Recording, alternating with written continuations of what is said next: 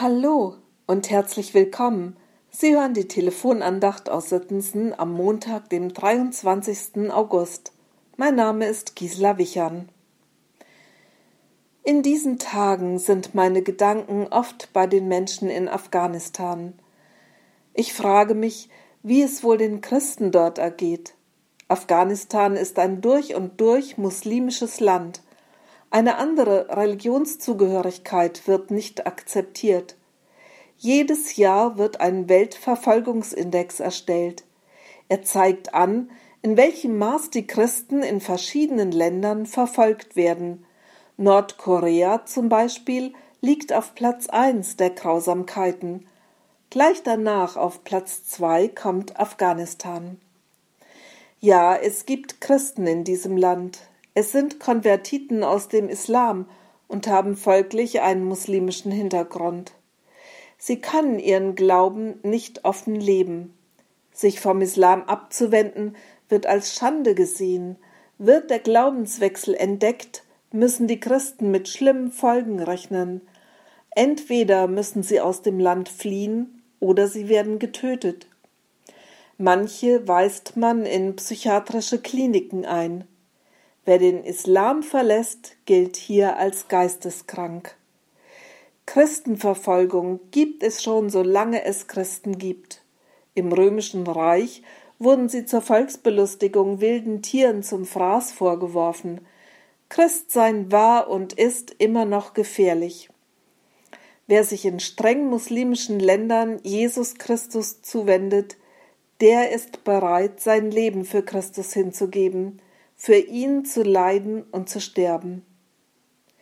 Im Neuen Testament kann man Briefe lesen, die an christliche Gemeinden in Not und Bedrängnis geschickt wurden. So kamen zwei Briefe von Petrus nach Kleinasien. Der griechische Götterkult war hier das Maß aller Dinge. Wer sich nicht daran hielt, war in Gefahr. So ein Brief war kostbar, mutmachend, trostspendend, unterstützend. Im ersten Petrusbrief, Kapitel eins, heißt es: Wie der, der euch berufen hat, heilig ist, sollt auch ihr heilig sein in eurem ganzen Wandel. Ich stelle mir vor, dieser Brief richtet sich aktuell an die Christen in Afghanistan. Ist das hilfreich für sie? Würde es ihnen Mut machen? Ich denke, ja. Es werden drei wichtige Tatsachen angesprochen. Erstens, ihr seid berufen, hineingerufen in die Jesus-Nachfolge. Zweitens, der euch berufen hat, ist heilig, kostbar, besonders. Und drittens, weil ihr unter seiner starken und heiligen Herrschaft lebt, könnt ihr in dieser schwierigen Situation stark bleiben. Christen, die in Not und Gefahr bereit sind, ihr Leben für Christus hinzugeben, sie sind mir schon lange ein großes Vorbild. Wie groß muss ihre Liebe sein?